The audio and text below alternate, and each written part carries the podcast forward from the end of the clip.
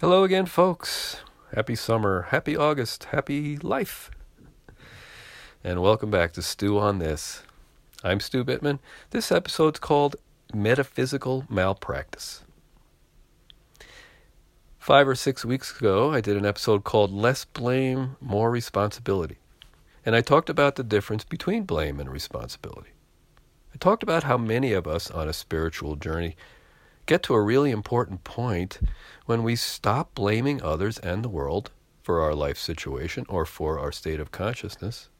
But then sometimes we stop short of actually taking responsibility and start blaming ourselves for all that instead. So today I wanted to talk about one way that still occasionally shows up in my life and might be showing up in yours. First of all, it is crucially important for us, especially in this world right now, to take responsibility for our lives, which means for the way we show up in life, for the way we do things in addition to what we do. In other words, the state of consciousness from which we do those things. And this is important because if we take responsibility in that way, we can be the captains of our own ship and the masters of our own destiny. And it's important because we know that we create our very experience of life, our very experience of reality through our consciousness, through our thoughts, our feelings, our words, and our actions. So when things are going well in our life, we might take all the credit for creating that. We might make the giant leap from being a victim all the way to being the victor. But how about when schmutz is hitting the fan? When a huge challenge or a problem or perhaps an illness appears, do you say something to yourself like, Gosh, I must have been doing some really stinking thinking to manifest this? Or generally something like, What did I do wrong? What did I do? What did I not do? Well, one of my ministry teachers would call that kind of uh, thinking whether we said it to ourselves or to somebody else, he'd call it metaphysical malpractice. And while I definitely don't recommend committing metaphysical malpractice on others, it might be even more crucial not to do it to ourselves. Folks, when schmutz shows up, especially if it seems that our bad choices contributed to creating it, let's not commit metaphysical malpractice on ourselves and beat ourselves up. Yes, our choices and our thoughts may very well have been part of the problem. Yes, some part of our consciousness, whether we were conscious of it or not, played a role for sure.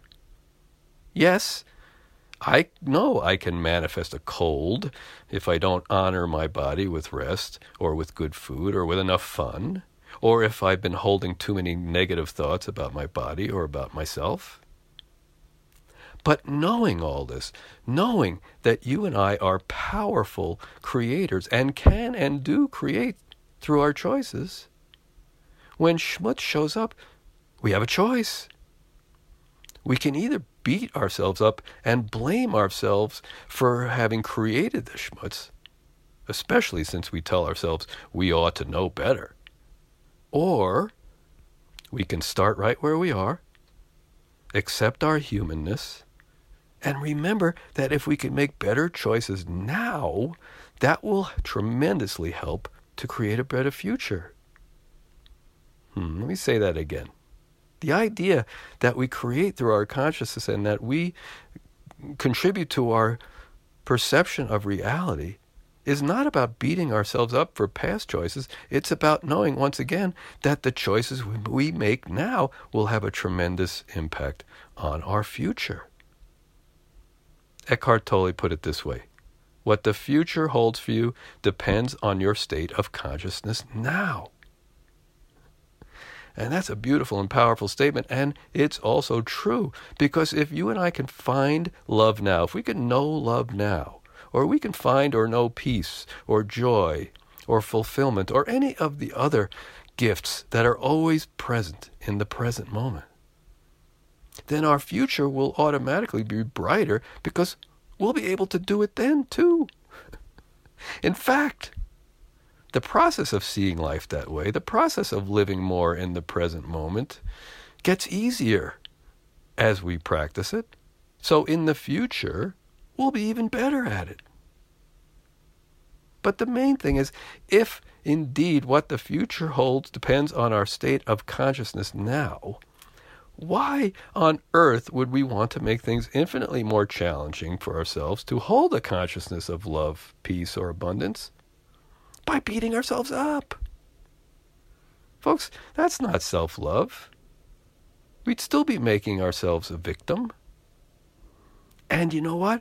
It's not even necessarily true that we were the sole creator of the schmutz that happened. You know, I still believe that things happen for a reason. But as I've gotten older, I've become less and less clear and less and less certain on what the reason is. There's probably lots of reasons. You and I are not the only consciousness in the universe. You and I are not the only energy in the universe. And perhaps everyone's consciousness and everyone's energy is having some effect on creating what happens in our lives. The point is that beating ourselves up is still blame. And beating ourselves up doesn't help us at all to take responsibility for our state of consciousness now. Hmm. As always, the best way to take responsibility for our lives so we can create a better future is through self love. Folks, self love is the best metaphysical malpractice insurance there is. So, in the face of schmutz, we certainly can acknowledge our less than skillful choices. We can certainly learn from those less than skillful choices, but we can do it without blame and without self abuse. And we can love ourselves enough in those moments to remember that this too shall pass. And to remember that the more I stay in a consciousness of gratitude and self love, the more I stay in a consciousness of inner peace and, yes, even joy now, then the quicker my brighter and better future will appear. And in the meantime, when things are going well, which I hope they do all the time, perhaps instead of getting all puffed up and taking all the credit, a small pat on our own back, along with a ton of gratitude, would be more than enough for us to express self love in that moment and also to help us stay out of the never ending cycle of credit and blame. Hmm. What the future holds for us depends on our state of consciousness now. So here's to creating that future from love rather than from blame.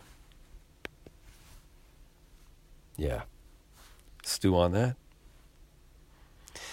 I'll see you next week.